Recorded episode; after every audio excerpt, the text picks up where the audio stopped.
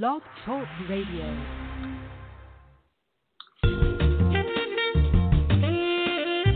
Black Politics Today. An eye for what's at stake in global politics and your source for the social, economic, and political impact of public policy on the African American community.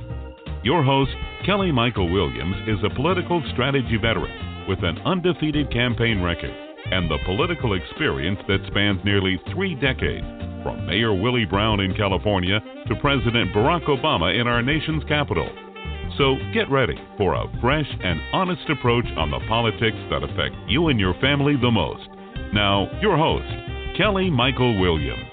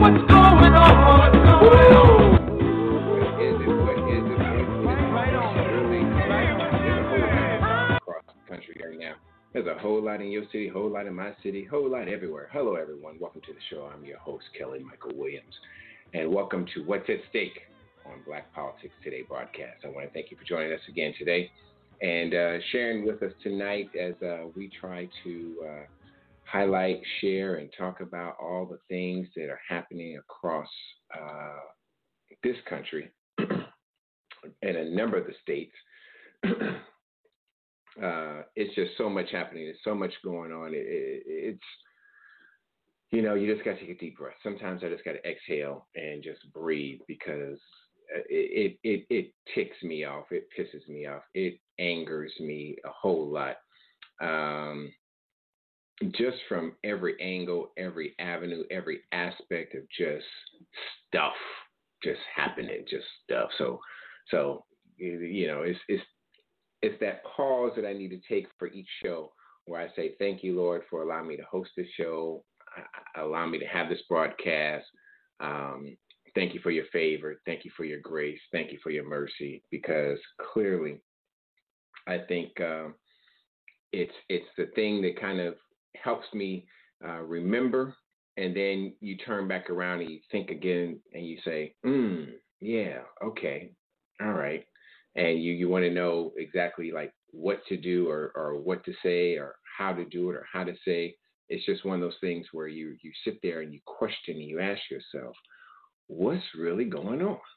And as I like to say it, what the hell is going on? Why is it? Um, it's just crazy. It's crazy. So um, I have to I have to pause and say thank you. I have to pause and say, you know, this is, you know, this is, you know, grace and, and mercy to God just for, for, for the for the broadcast, for the for the platform, for the ability to to reach out and um, and uh, uh, share with you and, and, invite you in and, and you guys, you know, support and text, call, or do what you have to do to to show your support and uh, join us each and every week. So it's it's a matter of thank you um, for everything, for everything. It's uh, it's it's you know grace. It's grace, and uh, I appreciate it. Um, last week, I at the end of my show, I shared um, the the uh, what I called was a TED talk um, from Kimberly Jones, and uh, it was uh, I think her uh, YouTube clip is entitled "How We Can Win," uh, but it came on the backdrop or the heels of Trevor Noah um, talking about um, the the George Floyd incident and what's happening there and how things are, are responding and, and how people are responding and talking about the the protesters and uh, and how the people were protesting, how they were writing, and then how people perceive all of that. And so he said it's like you know life is like dominoes. I think that's what he said. He said it was like you know it's like a domino effect. You know one piece gets knocked down, and then another piece gets knocked down, yet another piece gets knocked down. And then although I I was when I was listening to it, I was thinking about it. I said, you know what? He's absolutely right. Because although you realize that in life, you know, you often forget that the very real thing is that sometimes life is like a domino effect, and and we've all experienced it. It's that thing, you know, you know, one thing goes wrong, and then another thing goes wrong, and another thing goes wrong, and we start yelling out like, if one more thing, you know, or or as we say, it's like if it ain't one thing, it's another. And we say, if one more thing goes wrong, I'm gonna do this or I'm gonna do that, and then that thing happens, and you're like, oh my god, and then you're sitting out there again, you know, dealing with that issue. Um, and that's precisely what America is dealing with right now. I mean, think about it. First, we had the coronavirus, right? And the deaths that are associated with that. And then it was the lockdown, which led to the massive layoffs and unemployment skyrocketing. And then we, and then that impacted the economy. And then we get the word of another death of an unarmed black man at the hands of two white men while he's jogging. Then shortly after that, we get told on Memorial Day weekend or, or that Saturday or Sunday or when it was, of this white woman in the park threatening a black man, mind his own business, mind his own black business, doing what he wanted to do, bird watch, whatever it was, walk through the park. And she threatens him by saying, I'm going to call the police on you. And I'm going to tell the police that a black man is threatening me. And Trevor talked about that, and he said, you know, at that moment, she realized just the power that she had and what she could use to then be able to tell um, him, you know, uh, Christopher, I think his name is is uh, Christopher Cooper, I believe it was, um, or Christian Cooper, that uh, I'm going to call the police and I'm going to share my story with them because I'm a white woman. I can say to them, this is what's happening, and they're going to come and they're going to get you and they're going to arrest you or they're going to do something to you. And um, when Trevor talked about that, it, it's one of those things where you you kind of like really think about it. You're like, mm, yeah, you're absolutely right. You're absolutely right. And then finally, that same day or uh, well Monday, I don't know if, if Amy Cooper happened on Monday, but then Monday was George Floyd, where we watched for eight minutes and 46 seconds while this cop really three of them, places his knee on his neck, and I mean, so nonchalantly keeps it there, adjusts himself, makes himself comfortable on his neck. He's losing his balance. He steadies himself by putting his hand up on the on the on the vehicle. But then he kind of like rocks back and forth and gets his knee right back up in there and presses down on his neck. And you can actually see him pressing down on it. Not raising up, not let it wasn't like it was a restraint. It was a a, a mode of, of pressing. So it wasn't like he was just trying to keep him there because he was moving, because we all saw he wasn't moving. But he was pressing it and, and keeping him down. And it was like, what's going on? As as George sat there and cried out and yelled out, look, man, I can't breathe. I'm, I'm not doing anything. I'll get up, you know, I'll, I'm not moving. I'm not resisting. Don't kill me. I can't breathe. And then you hear the cops in the background, one of the cops in the background say, well, get up and get in the car. And if you notice, if you remember, that was before any of us saw that second video from the backside where we didn't realize there were two more cops sitting on him just like the first cop was. And so when he's sitting there saying to him, um, uh, get you know get on the um, uh, get up and get in the car, and he's like, I can't. You're on me. You got to get off me. They're mocking him. They're laughing at him, and that's precisely how we. See, I, I see this whole thing where one thing after another, after another, after another, and then um, uh, Trevor talked about the social contract that that you know we're so intrinsically supposed to abide by, that contract only applies to white folks. Because that contract for black folks has been broken. And so it was like, you got to be kidding me. That makes sense. That's real. And so last week when I ended my show with um, what I call, like I said, the TED Talk uh, of Kimberly Jones, um, she expressed herself like perfectly in the way I would have probably done it if you guys would allow me to cuss on this show, um, and exactly how it's you know the way people will um, uh, target us and say that you know the way we do things, of course, is much different than the way other people do things.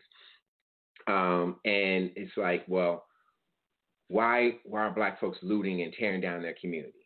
And and and why are why are we doing this to to our community? And Kim said it real cool. She said, "We don't own the damn community. We're not tearing down what we own. We're tearing down what you own, what you have been pressing and putting us in, and where you've been placing us. So it's not our community. It's not a part of our community because we don't. This isn't it.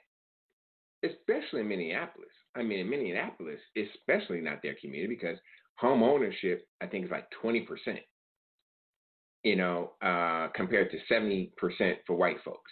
20%. And then the, the ability for their um, health care and jobs and everything else. I mean, it is ridiculous in Minneapolis. It's ridiculous. And many of you, uh, when I had the council member on uh, here, um, uh, right after right after the uh, murder, it was it she was um, he was um, talking about you know the the poverty rate and everything that's going on in Minneapolis and in that area, and just how devastating, how bad it is. Um, and so we're waiting for tonight. I'm I'm waiting for uh, Kimberly Jones to to give us a call in. Uh, she's going to be here for a, a, brief moment tonight, and then before she has a, another event that she has to do, another interview she has to do. But I'm certainly excited and glad to have her. Um, she is an NAACP uh, Image Award awardee. She's a um, author. She's the author of "I'm Not Dying with You Tonight." Uh, she also hosts the Atlanta chapter of the popular, well-read Black Girl Book Club, um, and uh, as well as uh, being a part of um, uh, the Young Adult Truth or Dare author panel uh, at the Decatur Book Festival. She has worked in film and television with trailblazers such as Tyler Perry, Whitney Houston, and Eight Ball and MJG. currently, she is uh, writing uh, young adult novels. Uh, she is a director and a feature film uh, um, director or filmmaker, and she's doing some cutting edge things on on the web. And she has a web series. she lives in Atlanta, and she she's often um, speaking regularly in Atlanta, in the Atlanta market, about what's happening and, and what's going on and the success and, and, decline. I also wanted to talk to her about, or we're also going to talk to her about uh, the recent death there in Atlanta uh, of the brother that's in um, um, uh, the Wendy's parking lot, you know, that, that died, that was uh, shot in the back and killed. Um, and uh, on uh, this past weekend. So we're going to be discussing that as well uh, once we get Kimberly uh, on the line. But more importantly, just as as as we wait for that and, and and deal with some of the things, I was briefly, and I and I didn't get a chance to listen to it fully, but I was briefly listening to Candace Owens. Uh, Candace Owens is the conservative talk talk uh, talk show host or talk show critic or whatever the hell she is. Um, she I, I only had a little bit. I only had a little bit. And like she said, it's probably going to make you mad. Yeah, it is going to make me mad because you're stupid as hell. So for those of you, I'm sorry that you know I, I had I played Kim last week. You, you you didn't yell at her, so don't yell at me after this show. But I, I played a played a brief part of it. I was listening to it briefly, and she was uh, speaking about um, a particular author, and I can't remember the, the name of the author, um, but she was talking about, and, and based on the way she was talking, I, I'm assuming he's white, but she said um, that, and in fact, I'm almost certain that he is white because one of the things she's talked about, or she said, was that white people are Jewish people um, white and Jewish, or white or Jewish, um, however you want to categorize it or say it, um, they don't support the people at the bottom of their society. They only deal with the people at the top of their society. And she said she was saying that, uh, and th- I, I, think this was this was um, her facts on George Floyd, and I and I really wanted to try to get to it, and I, I didn't have time to really listen to it or, or, or pay attention to it, unfortunately, because I really I wanted to share and, and ask Kim about it and, and, see if she had seen it. But she said black people or the uh, black race are the only ones who will defend um, the the the you know their bottom of the barrel, if you will. Uh, you know, people who um, commit crimes and people who do bad things. We're the only c- culture community uh, that will defend uh, them rather than leave them at the bottom and and move on. And see this.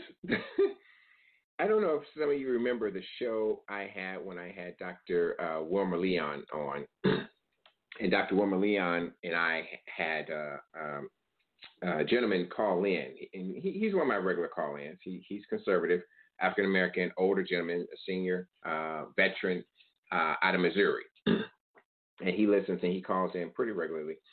And uh, when the when when we had gotten off the phone, or when he, his call had ended and his questions had ended, uh, Wilmer noted that for conservatives, their thing is self. Their their thing is all about individualism and their self. And they, you know, that's how they get the whole mentality: pick you up by, or, or you know, pull yourself up by your bootstrap you know, they're not in a community uh, uh, together unless you're all together. Unless if you're not in my income bracket, if you're not in my social status, if you're not in my cult clique or wherever it is, you don't matter to me. And that's why it's so hard for me to understand how all these black folks are running to the conservative party and to Trump or to the Republican Party and Trump and all this other stuff because our culture, our nature as a culture, as a community, as a race, is family. It's, you know, helping out extended family members. That's who we are and that's what we do. Because it was only the family that we had when we was in the bottom of the slave ship, when we were in the uh, uh, plantation house, when we were out in the field picking cotton for they white asses, when we were doing all that, it was only the family we had. That why do you think they created a point where they would split up the family? So when they were selling us, they would take the father one way, the mother the one way, the kids the other way, because they understood that that was the one thing that kept us strong and kept us together, and that was where our strength came from. But they could break us down if we didn't. So to have a penny ass, simple ass little heifer like this right here, talk about we're supposed to leave those who are, are vulnerable, who fell on hard times, who did this, who did that. We're supposed to leave them at the bottom and forget them and only take the people at the top. Oh, and I'm trying. I only listen to maybe two, two minutes and 47 seconds. I'm about to pimp slap this heifer. I can't. Oh, and if I listen to the next 15 minutes of it, you better believe that when I reach out and try to have her ass on this show, oh Jesus, help you because I it's it's gonna be it's gonna be oh, oh it's gonna be bad. It's gonna be real bad. It's gonna be so bad. I, I don't know why I would even try to put myself through it to have her ass on here, but but for some reason I, I just feel like I should. I, I feel like I should, and um, it's it's one of those things where I am clearly clearly not sure as to why you would then say or believe or even have yourself in a point where you're telling people we need to leave them at the bottom of the barrel. We don't need to pick them up. We don't need to talk about them. And, and I'm, I'm, tempted right here to, to play a little clip, and I'm to take a break real quick um, as we get ready to um, try to get uh, Kim on the line. Um, I'm to take a break, but yeah, I, I, think I may play a little clip because I, I, need to know if this is to hit you the same way it hit me um, and, and what she said and how she said it. Um, let me do that. I'm to take a quick break. We'll be right back.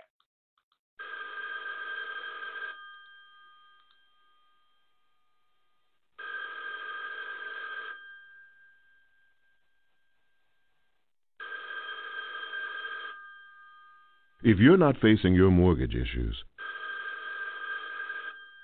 this can be the most terrifying sound in the world. It means you've fallen behind. It means hope is dwindling. It means you're another call closer to losing your home to foreclosure. Fortunately, there's hope. If you need real help and guidance, call 1 888 995 HOPE. That's 1 888 995 4673. Because nothing is worse than doing nothing. A public service announcement brought to you by NeighborWorks, the Ad Council, and this station.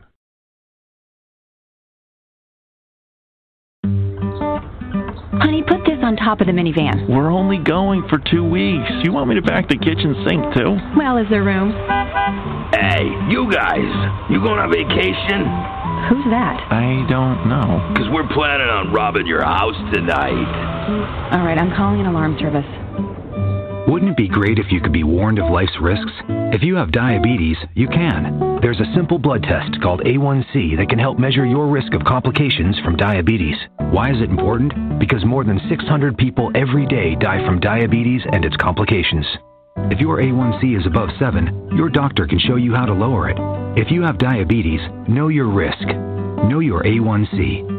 Ask your doctor, or for more information, go to www.diabetesa1c.org or call 1 877 TEST A1C. Brought to you by the American Diabetes Association, Juvenile Diabetes Research Foundation International, and the Ad Council.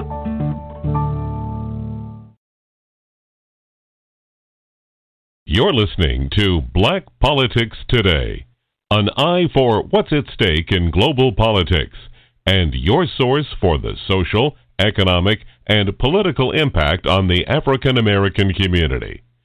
So join the conversation at 516 590 0143 and share your viewpoint at 516 590 0143.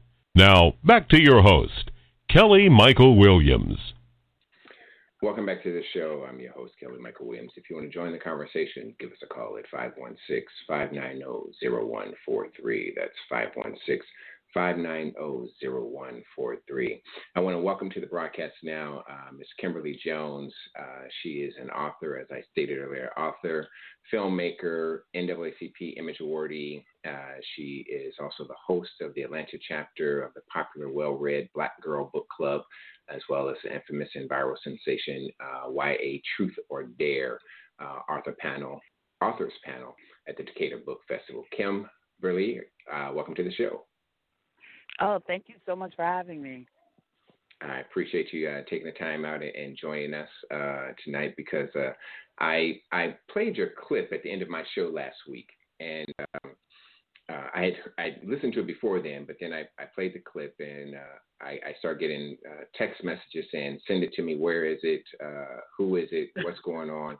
Um, and as I was doing my introduction, I was talking about how uh, Trevor Noah had had talked about that contract, but how you so eloquently grabbed it, harnessed it, and broke it down so that everyone in our community can actually understand exactly what the hell he was talking about. If they had no uh, you know, any reason not to understand it, you broke it down so mm-hmm. we could all mm-hmm. understand exactly what it meant and what it was.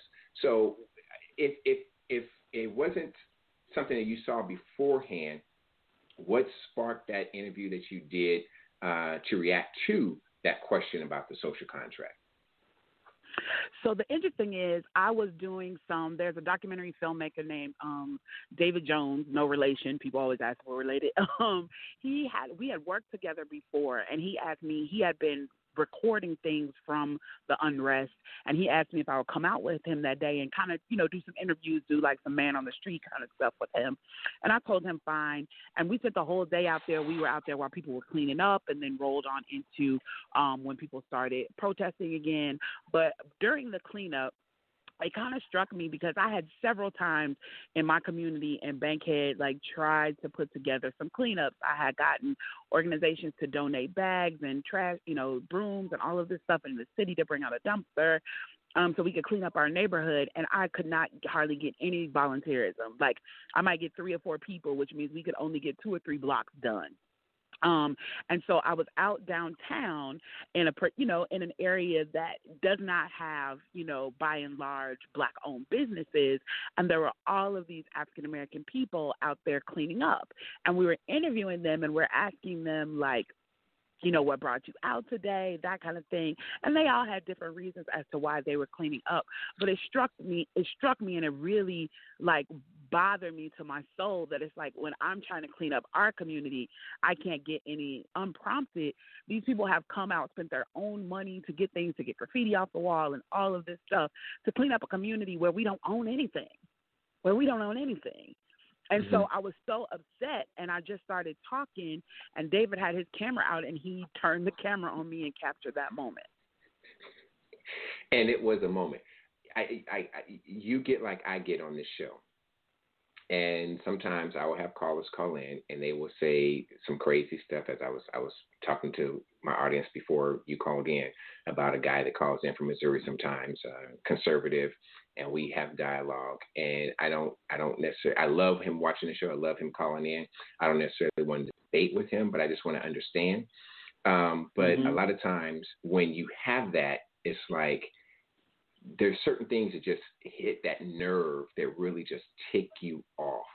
And uh, yeah. I loved how you brought it back to the beginning of slavery and why we were brought here in the first place because of economics and how this um, and it bothers me as well because see white folks and some black folks always want to say get over slavery uh, when you you know you, you were here you it's over with it's it's done with you know pull yourself up by your bootstraps all those things um, and it's like nah because of everything that has happened you're trying to tell me to get over something after you broke me beat me and made had me make you wealthy and rich but now you don't want to do that you know, I, am not in this position to be able to to to do what you did. It's sort of that thing like you right. we got the when we were slavers, we had that sign we'll work for food because that's all we was getting. and half right. of the food we were growing ourselves. It, it wasn't right. even from the big house. It was the food we had ourselves. So when people say that, get over it, what do you say to them? I say that if people have the mentality that we should get over it, then they don't understand the ripple effects of both slavery and Jim Crow. I was I was telling a friend a story the other day. I said, you know, you think about black mothers before any child in, enters a store. I don't care where you are. If you're in Arizona, if you're in Illinois, your mother tells you the same thing. When we go in this store, don't ask for anything, don't touch anything, keep your hands to yourself, all of that. We don't even recognize that that is rooted in Jim Crow. That what would happen is you could take your child in the store, they could break something, or they could just pick up something and handle something, and people would decide because a black child handled it that it was no longer any good and you needed to pay for it. And if you couldn't pay for it, then it could escalate. It had often would escalate to a situation situation to where someone from your family could be lynched that night. So black mothers didn't have the space for their kids to be kids. So they had to be very harsh on them and make sure that they understood that they could not handle anything when they walked into the store. Now fast forward, my mother told us that when we walked into the store, don't touch anything, don't pick anything up, keep your hands to yourself, don't ask for anything because that's what her mother told her. And then I had to stop myself when I had my son from doing the exact same thing because it's this generational information that's passed down that we may not even know the root of it and that there are these cultural traumas that we continue to pass down. And so, and that's not just true of that's just one example, but that's not just true of things that happen with Jim Crow. That's true of even the wealth that was built. When you think about a company like Brooks Brothers Suits, who people are still purchasing their suits, and the descendants of those founders are still making money, but people don't realize that Brooks Brothers made all of their original money because they had a niche market of dressing slaves. All of the coachmen, the the the the servants in the home who had to be dressed a certain way were dressed by Brooks Brothers. So if you are still accumulating generational wealth from slavery, then you have to be honest about the fact that we accumulated a generational debt. That's right.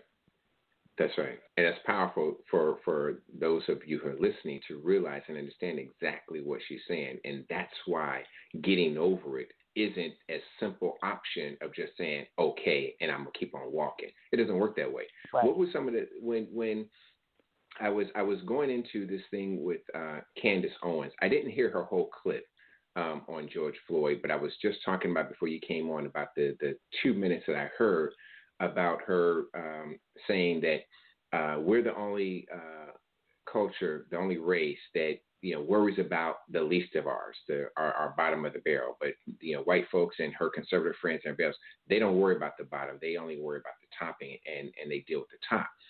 And I said to myself, that is our community, our culture. When we were in the in the on the on the plantation, that's all we had was our family. That's why they've always pitted to try to split us up and separate our family. The the family was what kept us strong, kept us together, and what we always go back to. I mean, we think about all the black movies or black shows, it's always circled around some type of family in our community and culture. What is it? What does it say when you have someone African American, conservative or not, but says that we need to leave the least of ours behind? And I'm asking myself, are they really Christian? Right, you couldn't be right? Because God worried about everybody, and he and he used the least of them, and the least of them today could be the greatest of them tomorrow. The amount of people who have come from nothing who've come from the you know who've come from the bottom and become successful. And then at the end of the day it's not even about success uh, and financial success. We're all human beings and everybody deserves to be treated as such and the thing about it is she's saying well other cultures don't do that well just because someone else does something doesn't mean it's the correct thing to do i think that that's one of the things that um that i tried to express even in my last nine when i said they're lucky that we're looking for equality and not revenge to me that was reflective of the fact that african Americans have been exceptionally forgiving um, despite the atrocities that have been performed against us. If we didn't have that loving, godly spirit, then revenge is exactly what we'd be looking for. So people should be grateful that we have this generosity and grace that we offer to the world. And we've always taken care of the least of them. That's what we've done. And just because another culture doesn't do it does not mean, first of all, this notion that everything that we do is wrong and that everything that somebody else does is right is ridiculous. It's a ridiculous sentiment, and it's unfortunate that that's the way that she sees it. And the other thing is, as she says that as a as it relates to George Floyd, at the end of the day, I don't care what he does. An officer does not get to be judge, jury, and executioner in the street, even if he was doing something wrong. Everybody is due their day in court, and and and we are. This is supposed to be a country where you are supposed to receive your due process. Whatever it was he was doing, whatever any of those men were doing, the the sentence for those crimes is not death.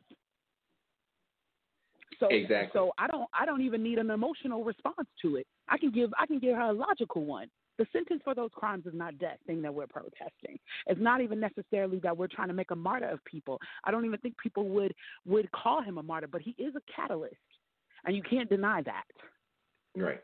Right. And so now when you look at it, when you when we, we see that the, the social contract has been broken, um, do we leave it broken? Do we create our own, or do we just ignore its very existence? What what do we do now? Uh, understanding and looking at that that aspect of the social contract. Um, I think it's multi-tiered, right? Because I think that the I think the the the disparities that have you know affected our community are in so many different components that we have to like unpack it all and start to address them all. You know, we have not had fair access to health care. We have not had fair access to housing. There is price gouging in our communities by the people who move into our communities and and and open stores. There is, we, I mean, it would take years to unpack all of the the economic um, disadvantages that we've been set forth, and that's part of why I talked about what happened in Tulsa and what happened in in Rosewood. But those, that was just two. I mean, we could get into what happened with Freedman's Bank. We can get into what happened with sharecroppers in Florida. Um, we can get Mm-hmm. into the fact that Central Park used to be one of our communities called Seneca Village, and they pulled out the whole eminent domain trick to get us out Right. of there and left 300 people homeless. I mean, I could name you just off the top of my head, you know, about 25 instances in which this happened during a time when we were building, attempting to catch up, if you will, in the monopoly game and building our wealth. And it, it went beyond just um, I'm going to discourage you from doing it. It went flat out to I will murder you, and I will murder many of you if that ta- if that takes if that's what it takes. I will rob many of you. I mean, they got oh, they stole fifty million dollars from people through Freedman's Bank. Do you know how much fifty million dollars could have developed into by now? Almost, uh, you know, nearly a hundred years later. And so that's why a lot of old black people don't trust banks and put their banks in, put their money in mattresses because of what happened Right. with with the Freedman's Bank. So that the the there's just so much. There's just so much. I think that that has been the issue is that there's so much that most people don't even know where to start. So I think that as you know, as community organizers, as activists, as politicians, as chase makers, and world changers, we're all going to have to get very specific about a thing and tackle our thing because I get emails every day and DMs every day about so many different things about you know prison reform, about police mm-hmm. brutality, about food insecurity, about all of these things. And I'm like, oh Lord, y'all, I'm just one person. I can't tackle all these things. But I think that we're each, I think that we're each gonna have to take on, you know, uh uh, economics, I got that, and this person has health care, and that person over there, they're going to deal with food insecurity, and that person is going to deal with price gouging, and that person is going to deal with home owners, land ownership, and we're going to share and pool our resources. And if you need some, the, the economic people, y'all going to have to help the the land people, and we're going to have to work in a collective in that way so that we could tackle all of the things that are that are just not right in our community and that again have been a ripple effect from years and years and years and years and years of a white supremacy you know mindset in this country. It, it really has been, and I mean, you, you touched on something that this past week I was I was thinking about when I I, I saw something that came across um, my desk, and it it was the fact that a lot of times I don't think in our state legislatures and our city councils or even in, in Congress that they have people assigned or they, they pay attention to like the federal agencies and all the policies that are being changed just by the stroke of a pen and different things that are going on to allow uh, environmental issues in our community, to allow um, gerrymandering, to allow so many different things. And you, you touched on it, like we, we have to come collectively to do it, but we have to have a group. So group A is handling this and group B is handling that and group C is handling that so that we can all tackle it. But like you said, one person, 10 people, 100 people can't do it all at one time. We have to be able to spread it Right. out to be able to use it because it's been 250 years in the making coming. And it's not going to stop in, in a year, but we can start moving in that direction. And and that's what I want to ask you about now. What what do you feel should be the next steps for Black America to start taking uh, to move forward in a, in a positive or resolute manner to achieve the quality equality after 250 years that we've been seeking? Um, man, I think there's so much, but I think that now that we've we kind of raised the roof in this global way, um, and we have had we have had this uh, this conversation that has resounded all around the world. I think now is the space where we can ask for things that felt like taboo before. Like I personally, and I know this is very taboo. I'm like, this is to me, this is the time to start putting together a real bill for reparations because I think that Right. people are, and I'm hoping that my video was assistant in that of getting people to see the long term effects and everything Mhm. that happens. So I think it's the time to start making bold moves because we have the global ear. I mean, I've gotten phone calls from everybody. I've gotten phone calls from Australia, from from Great Britain, from Israel, from New Zealand, from all over the world saying like I stand with you and I understand and I never understood before and like I thank you for your words because now now now I'm seeing things in a in a way that I never saw them before. And I don't think it's just me. I think people like Layla Assad and Tamika Mallory and you know Sonia other you know other people who their voice has been elevated throughout this time. I think all of it collectively has has caused a new awakening. But I'm like, no matter what you're talking about in our community, whether you're talking about health care, you know, um, all of the other things that I named, uh, you can fix it with the money. we can get the economics together for our Right. people. We can start working on all this other stuff. Right, and, and and that's it. So when you what what what has been the most eye opening or empowering thing that you've witnessed or, or come about in this last two and a half weeks dealing with the, the the protest and the march? What what has been that thing that's just like really popped for you?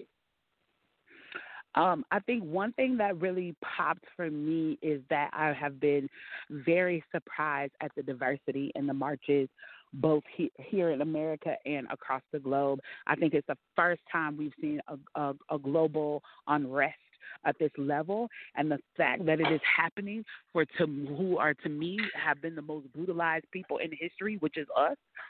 I think it's only fitting and fair that it happens at this scale. I never thought in my lifetime that I would see an unrest that was, you know, that had this kind of impact. But I'm also not surprised that it, you know, I'm not surprised by the fact that it happened on the back of a pandemic where people had to sit and be still and grapple with their own biases and grapple with their own, you know, um, their own truths and and people who have been living that truth forever being like you know what? I got time today because i ain't got nowhere to go. I ain't got no job. I can get out here on a tuesday afternoon and walk these streets.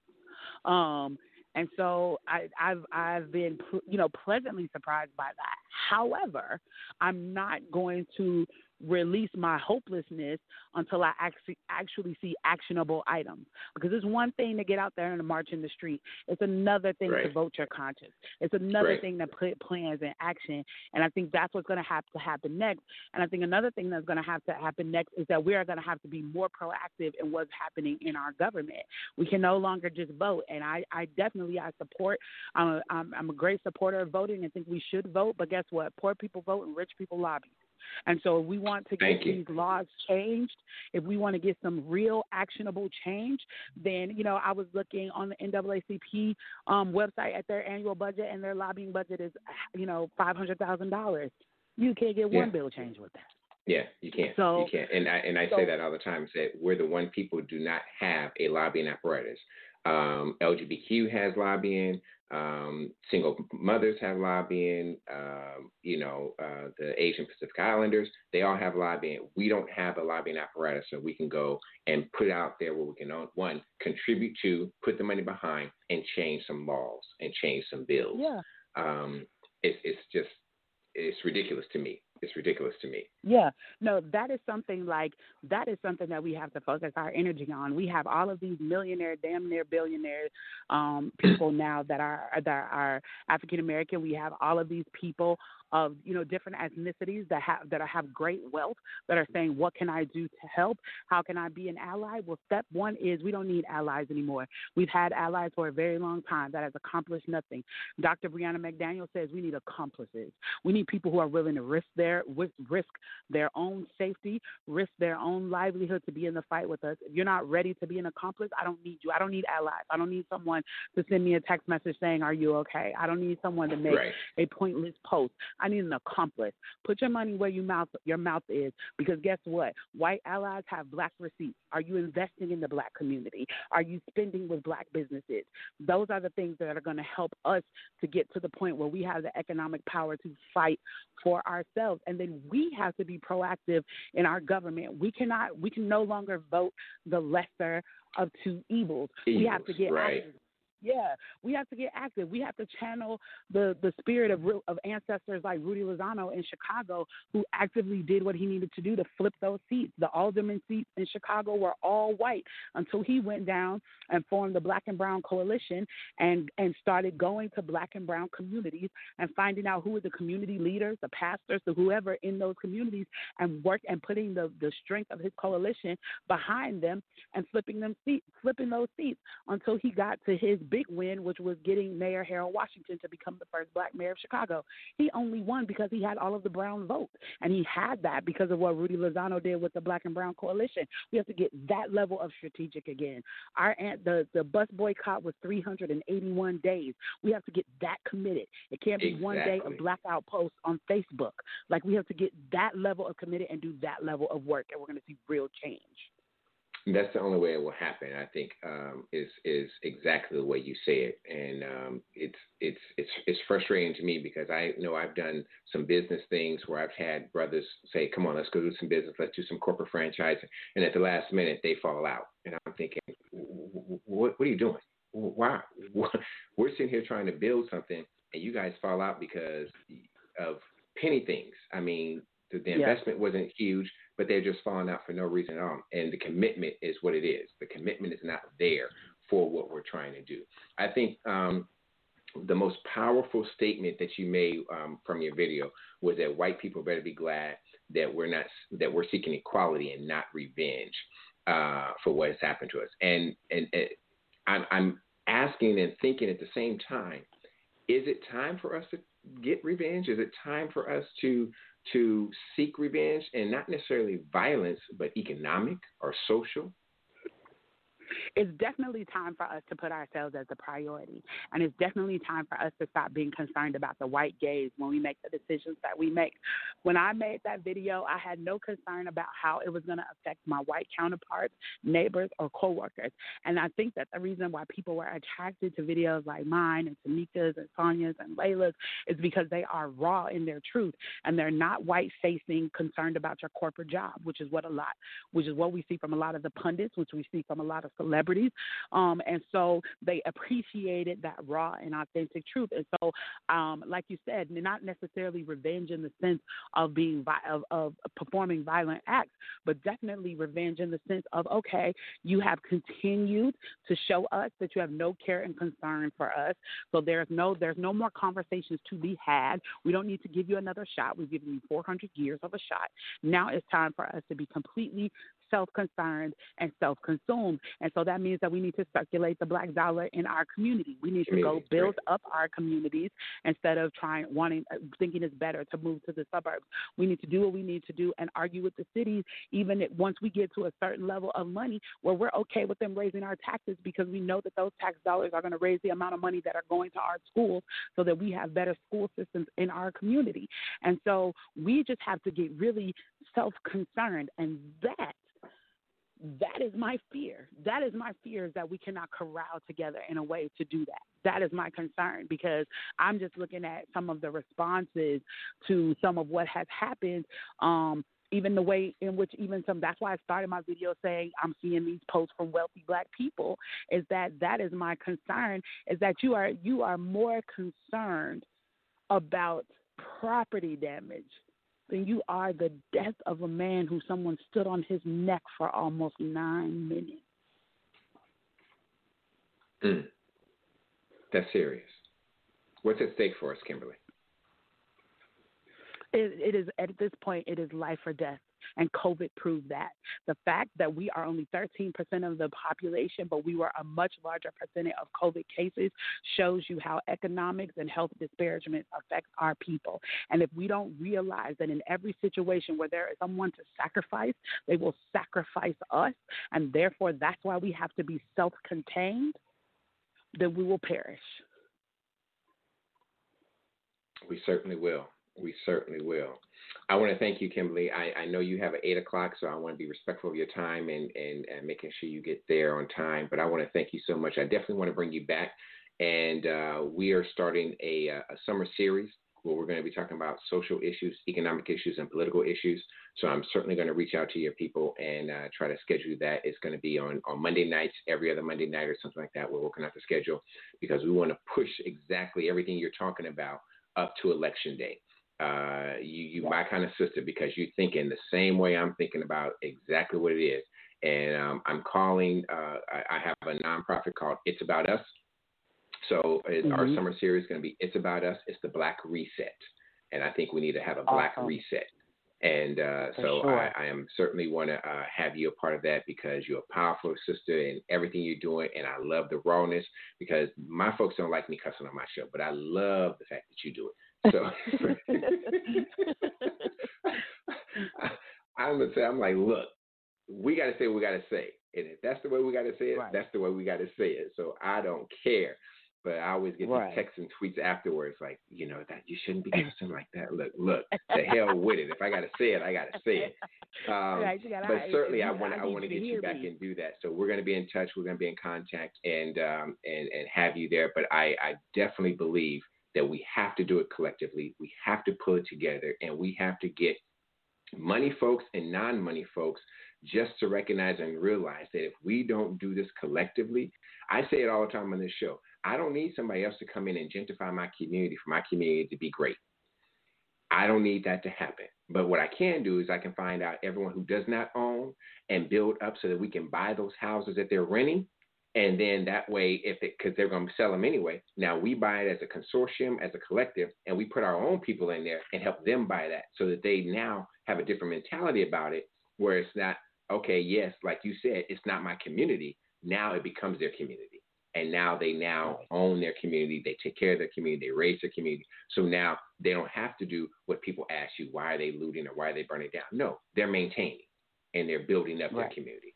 So I agree with you wholeheartedly. Thank you again, my sister. I appreciate you coming on the show, and uh, Thank certainly you. I'm look forward to doing to it come again. Back. Thank yes, you so much. Sure. Have a good night. You too, dear. Bye bye. All right, bye bye. That was Kimberly Jones, folks. Uh, badass woman right there. I tell you, right there, that sister put something in you. She, if you didn't hear it, if you didn't get it, I, I don't know what you're gonna do. You send this out when, tomorrow when the show is, is saved. Uh, go online and uh, and get the show, get the uh, the link, the URL that you're listening to right now. Send it out to your folks, send it out to your friends. Let them hear it, let them listen to it, because certainly um, what what she said uh, tonight was was amazing, it was powerful, and I, I, I, greatly appreciate her coming on. I'm going to share with you, uh, for those of you who may be joining us for the first time, I'm going to share with you um, her um, her video um, the audio of her video uh, that I shared last week. I, I, I really next week's probably gonna be Candace Owens. I'm, I'm probably gonna do Candace Owens next week because this heifer right here has just really just hit a nerve with me. But uh, uh, I, am gonna play um, uh, play uh, what's her name um, Kim and uh, and let you listen to Kim and we'll go from there. I've, I've been saying a lot of things talking of the people making commentary. Um, interestingly enough, the ones I've noticed that have been making the commentary are wealthy black people making the commentary about we should not be um, rioting, we should not be looting, we should not be tearing up our own community. And then there's been an argument of the other side of we should be hitting them in the pocket. We should be focusing on the blackout days where we don't spend money. Um, but you know, I feel like we should do both. And I feel like I support both. And I'll tell you why I support both. I support both because there's when you have a civil unrest like this, there are three types of people in the streets. There are the protesters, there are the rioters, and there are the looters. The protesters are there because they actually care about what is happening in the community. They want to raise their voices, and they are there strictly to protest. You have the rioters who are angry, who are anarchists, who really just want to fuck shit up, and that's what they're going to do regardless. And then you have the looters. And the looters almost exclusively are just there to do that, to loot. Now, people are like, well, what did you gain? Well, what did you get from looting? I think that as long as we're focusing on the what, we're not focusing on the why. And that's my issue with that. As long as we're focusing on what they're doing, we're not focusing on why they're doing. And some people are like, well, those aren't people who are legitimately angry about what's happening. Those are people who just want to get stuff. Okay, well then let's go with that. Let's say that's what it is. Let's ask ourselves why in this country in 2020 the financial gap between poor blacks and the rest of the world is at such a distance that people feel like their only hope and only opportunity to get some of the things that we flaunt and flash in front of them all the time is to walk through a broken glass window and get it. They are so hopeless that getting that necklace, getting that TV, getting that change, getting that bed, getting that phone, whatever it is they're going to get, is that in that moment when the riots happen and if they present an opportunity of looting, that's their only opportunity to get it. We need to be questioning that why. Why are people that poor? Why are people that broke? Why are people that that food insecure, that clothing insecure, that they feel like their only shot, that they are shooting their shot by walking through a broken glass window to get what they need. And then people want to talk about, well, plenty of people who pull themselves up out of bootstraps and got it on their own. Why can't they do that? Let me explain to you something about economics in America. And I'm so glad that as a child, I got an opportunity to spend time at Push where they taught me this. Is that we must never forget that economics was the reason that black people were brought to this country. We came to do the agricultural work in the South and the textile work in the North. Do you understand that? That's what we came to do. We came to do the agricultural work in the South and the textile work in the North. Now, if I right now, if I right now decided that I wanted to play Monopoly with you, and for 400 rounds of playing Monopoly, I didn't allow you to have any money. I didn't allow you to have anything on the board. I didn't allow for you to have anything. And then we played another 50 rounds of Monopoly, and everything that you gained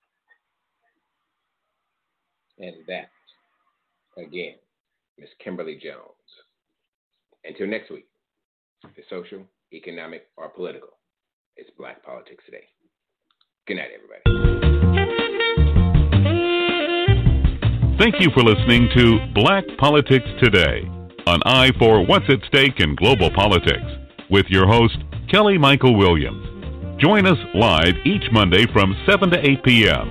Until next time, follow us on Twitter, like us on Facebook, and download us on iTunes at Black Politics Today.